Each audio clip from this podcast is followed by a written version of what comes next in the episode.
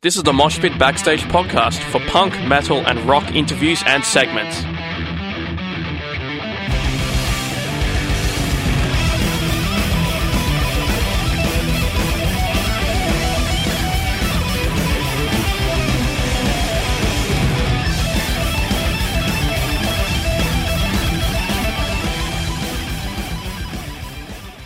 Hey, it's Ben from Bridge Burner here, and you are listening to Mosh on SYN.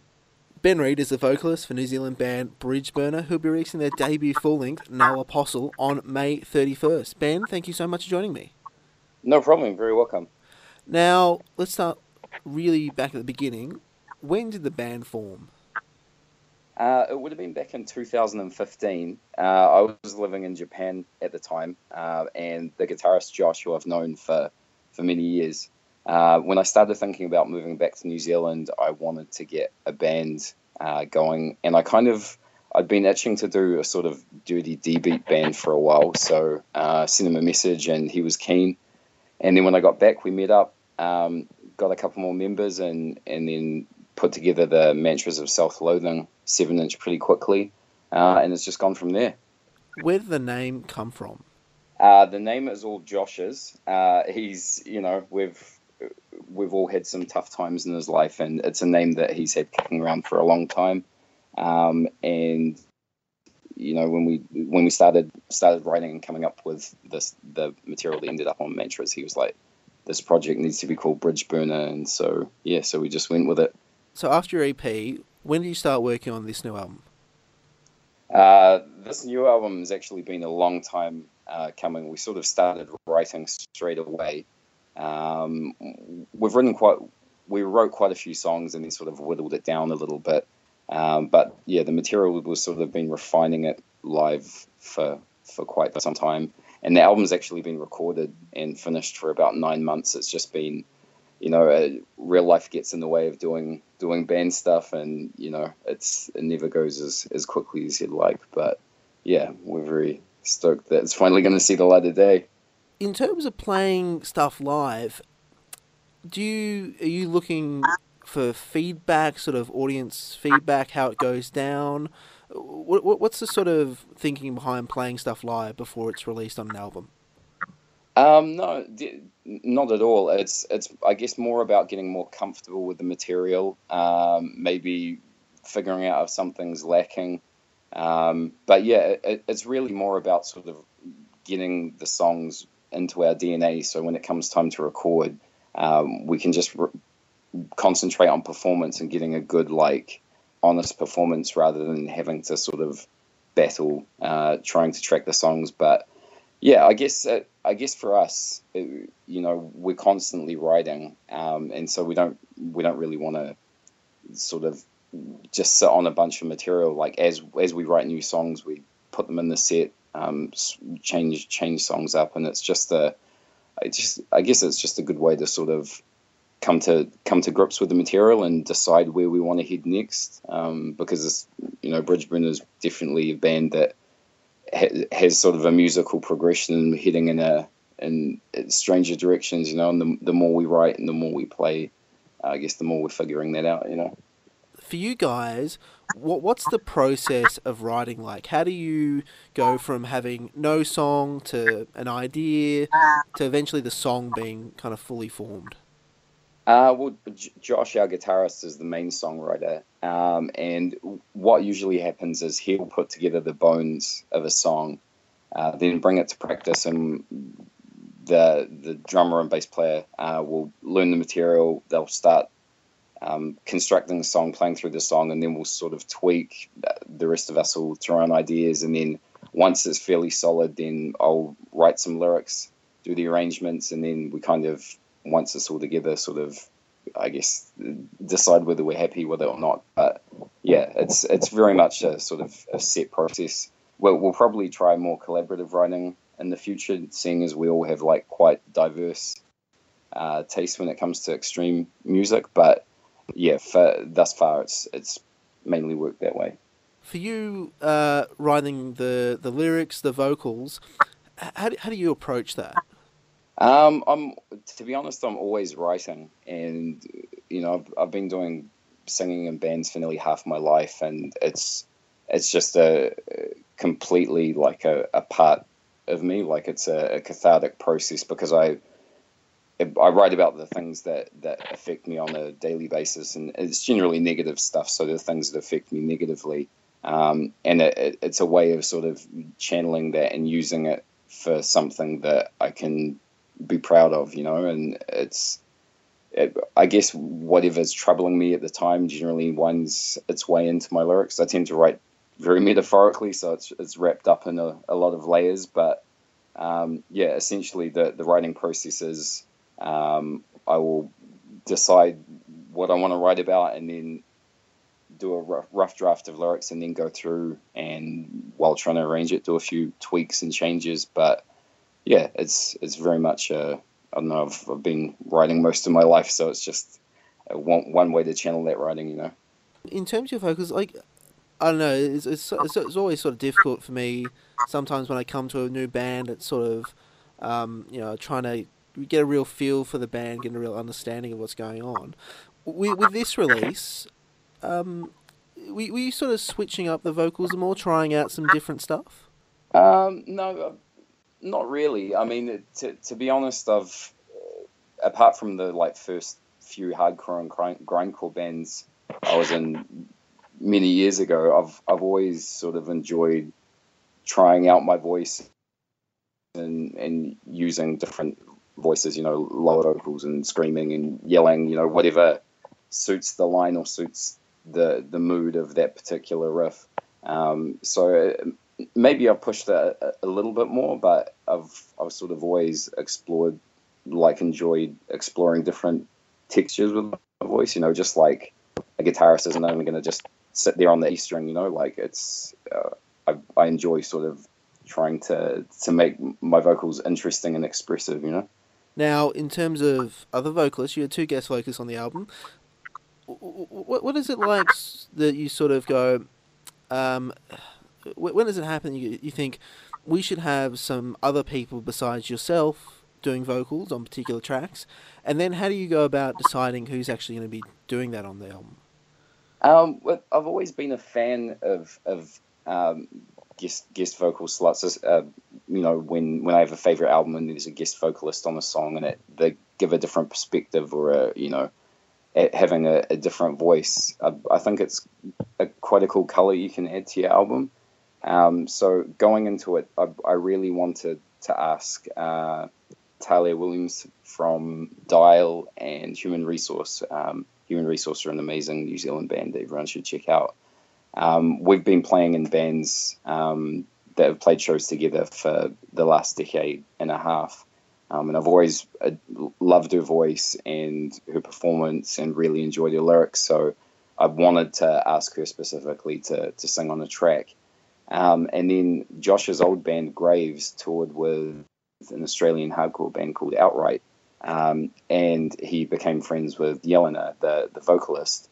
Um, and he suggested asking her to sing on a song. And we had this track Kill Killhauler that I liked, but it, it, there was something that I felt it was kind of lacking. Um, so I, when when Josh suggested asking Jelena, I, I sent her the lyrics in the track and said, "Hey, how do you feel about this?" And yeah, she absolutely killed it. Like the the aggression in her vocals puts mine to shame. So yeah, super stoked with both uh, how both those guest spots came out. In terms of like the sort of album, sort of more broadly, I, I was sort of interested to I wouldn't call it pattern, but there's you you start off with the opening track. It's a lot slower than then you proceed into sort of middle of the album. It's a sort of more heavier, more sort of I don't know if you call them aggressive tracks, and then you sort of go out again, and you've got sort of a mix between um, songs that sort of mix it up a little bit. Could you talk a little bit about um, sort of those two different aspects the kind of very flat out aggressive kind of in your face stuff and then the more slower more atmospheric kind of stuff that's that sort of sure. pronounce your album um, we've got quite diverse um, taste when it comes to heavy and extreme music. Um, and so, even though we originally started out as sort of a, just a D beat band, there's there's a lot of other elements that we wanted to include.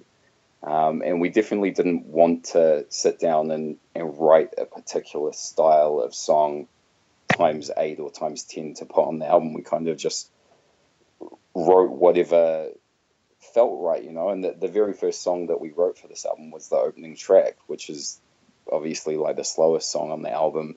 And then we just went from there. And because we listen to stuff from, you know, late 90s, early 2000s, sort of hardcore like Botch, but, you know, the favorite band of um, our guitarist is uh, Godflesh. And then we listen to lots of, you know, extreme stuff and atmospheric black metal. And we, we just really didn't want to be limited in the scope of the the type of riffs or the type of songs we could craft. So it, when Josh brought these songs in and we started tweaking them, we just wanted to make sure that it sounded like it was still us, and as long as it did, we weren't really too concerned with the with the pace or the style of riffing.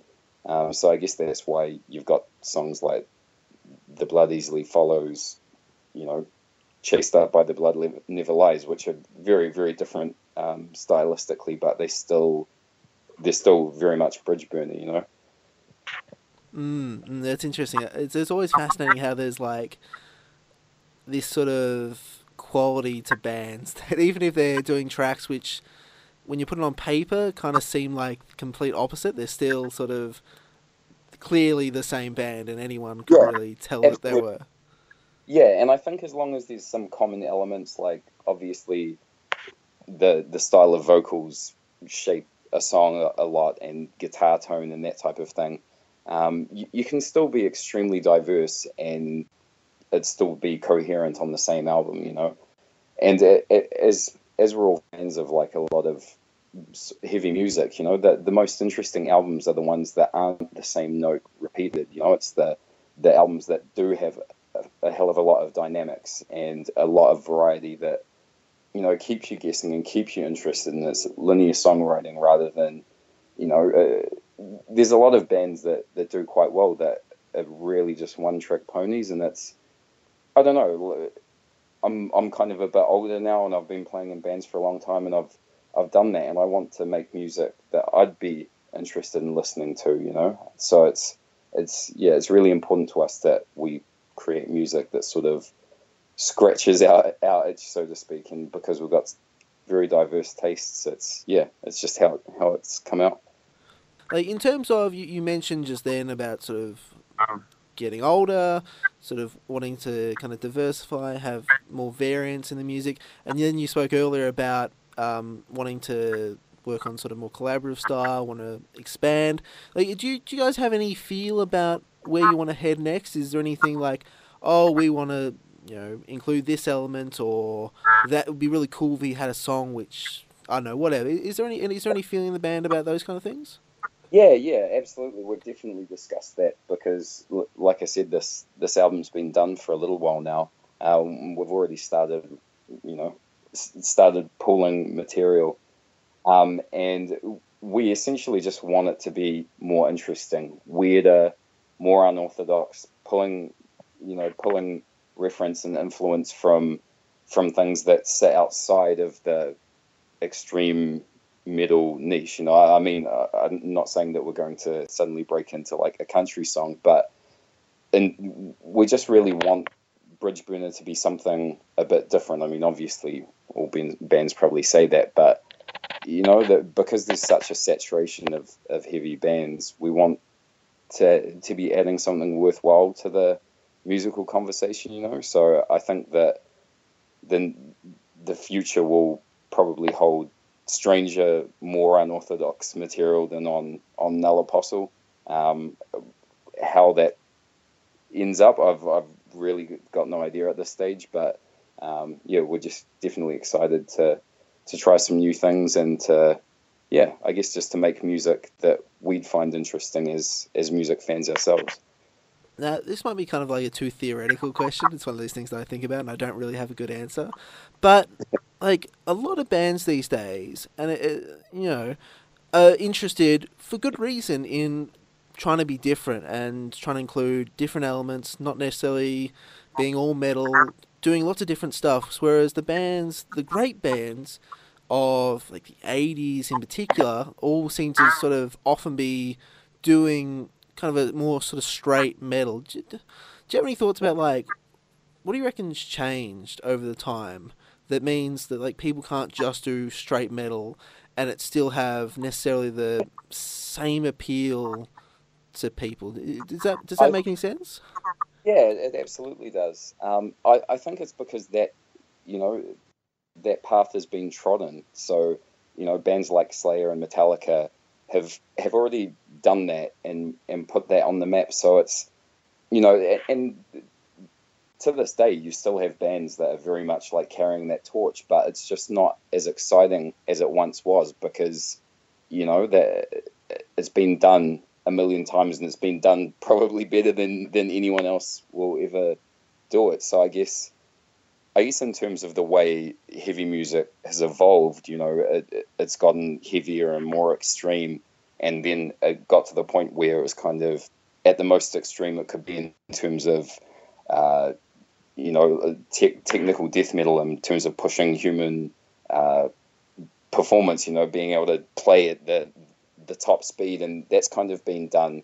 And now I think people are just, I don't know, I, I feel like there's a lot more atmosphere and a lot more, in terms of sort of angry and upsetting music, there's a lot more vibe seems to be more important now. Um, so I, I just feel that with, you know, with all the, the bands that were really big in the 80s and the styles that were big, it's already been done so well that, you know, people want to listen to something new. Like you can still chuck on your Slayer records, you know, but in terms of music that's being put out. We people don't want to hear re- regurgitation of of what was already happening like 20 or 30 years ago. You know, they they want something new. They want to feel something new.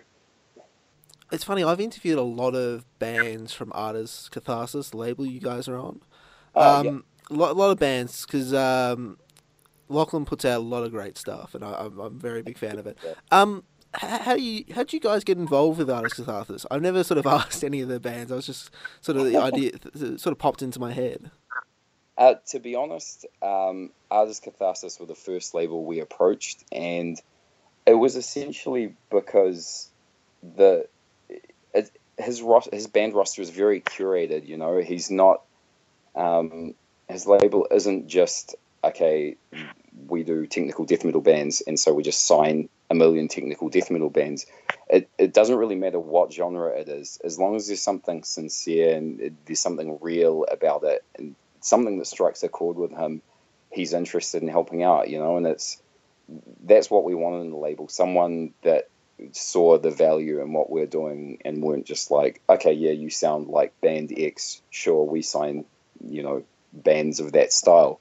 Um, you know, and, and he's released some fantastic records over the years, and it's you know if you look at it on the release roster, like the the releases were sandwiched between they're completely not metal. They're often uh, completely different tangents, and I, I find that really you know rather than sort of being stuck in one one genre, he just wants to put out music that's good to him, you know, and music that makes him feel something or something that resonates with him. Um, and yeah, he's just been fantastic to deal with from the get go, and you know, we definitely couldn't be happier. It's it's perfect for a band like us. I think you're the first New Zealand band I've interviewed. Um, I really need to interview a lot more New Zealand bands because you've got a great, some really great uh, music coming out of there. What what is the scene like in New Zealand in terms of heavy music? Uh, it, to be honest, like I've I've been involved in the sort of metal and hardcore scenes over here for for almost two uh, two decades, and it is constantly in, in ebb and flow. There there are times where it's there's shows every weekend. I, I, we're based in Auckland, which is the the biggest city in New Zealand. Um, it, there's times where there's just like an abundance of shows and amazing bands completely crushing it, and then it sort of dries up a bit and gets a bit quiet, uh, and then it sort of comes comes back. But Um, I think it's just the way it always is with, I guess, generations moving on. People get a bit older, start having kids, priorities shift, and then young people sort of get into involved in the music scene and move up to to re- replenish the the bands and the audience. You know, so it's just a it's yeah, it's a constant sort of ebb and flow of of popularity. Uh, it's a bit tough in terms of venues. Um, we've lost a lot of good venues. It, it sounds like it's happening in, in Sydney um, as well. Um, it it's actually sounds like it's happening in a lot of places um, down in our part of the world. But we recently lost the King's Arms, which was the most iconic um, music venue here, and one of the only music venues that was perfect for uh, heavy music shows and international artists. And yeah, it's it's just been a tremendous loss. So it's a bit quiet at the moment, and uh, there's not a real lot of choice when it comes to to venues. We're hoping someone's going to pick up the torch and and create something. But yeah. Couple last questions about you, sort of personally. Um, just doing sort of the research, limited research that you sort of can do on um, uh, like metal uh, he- heavy bands.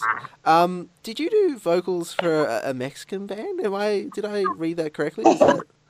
Yeah, yeah. I um I I'm in a band called Punished, uh, who are based in Mexico, and um, that came about because uh, maybe about ten years ago there was a, a metal forum, international metal forum that I used to post on a lot, and I made a few friends that then when things shifted to Facebook, we we kept in touch.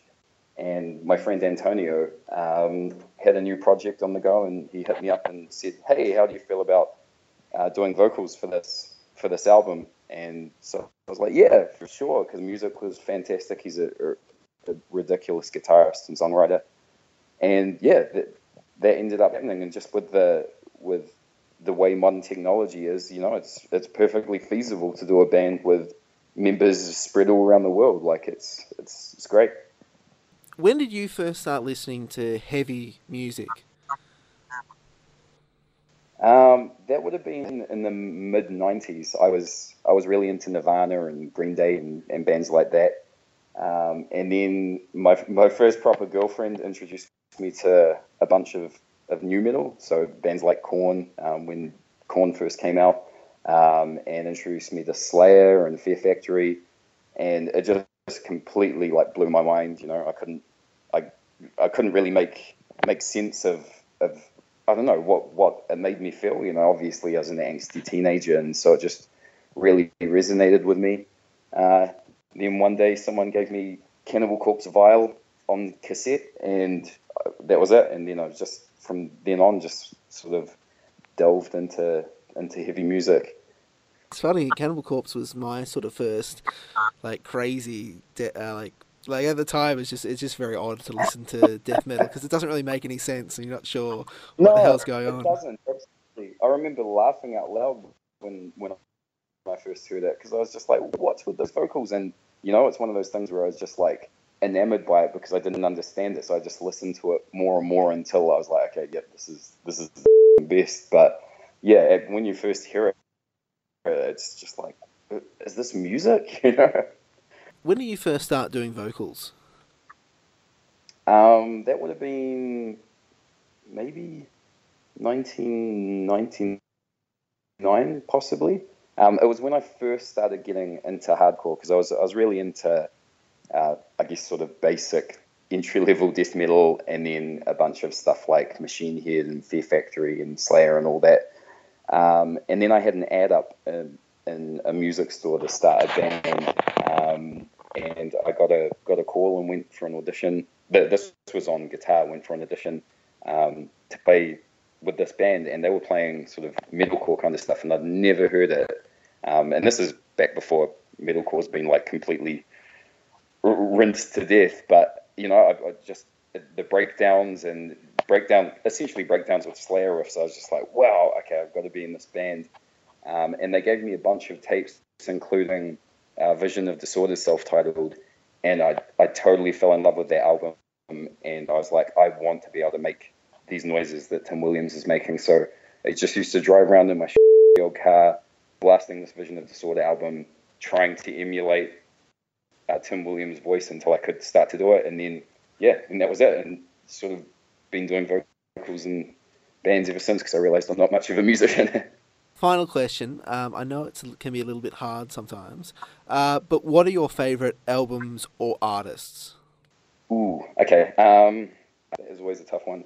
Um, in terms of heavy, upsetting music, um, there's a couple of bands that definitely stand out. Uh, Primitive Man, um, an artist on Relapse, I absolutely love. It's just complete aural misery. Like it's the, it's the definition of miserable, crushing music. Uh, I also absolutely love Cult Leader, um, who I guess play again. It's really upsetting music, but it's a lot faster than than Primitive Man. Uh, um, what else? Listen to so much. Also been listening to a lot of Gunship lately, which is like 80 synthwave stuff. So, so, you know, when you start getting older, your your tastes diversify a bit, and now I listen to all and sundry. No, but I guess heavy extreme music will always be have a special place in my in my heart. You know. Bridgeburner, they'll be releasing Null Apostle on May 31st. Ben, thank you so much for joining me. It's been an absolute pleasure talking to you. Awesome. Thanks so much, Ben.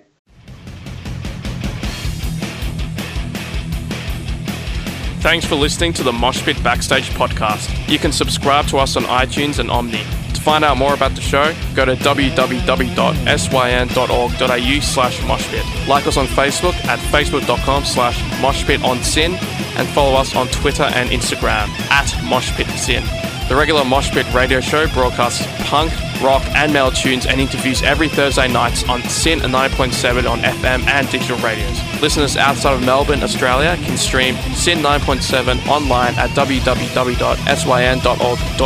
Thanks to Vintage Ruin for the music. Hi, this is Tommaso from Flash Gun Apocalypse. Hi, I'm Enid from Girls School. I am Phoebe Pinnock from Heavenly Axe. Hey, this is Gary Olney of the Misfits. Hey, this is Kat Sproul from Horizon's Edge, and you're listening to the Mosh Pit on SYN FM.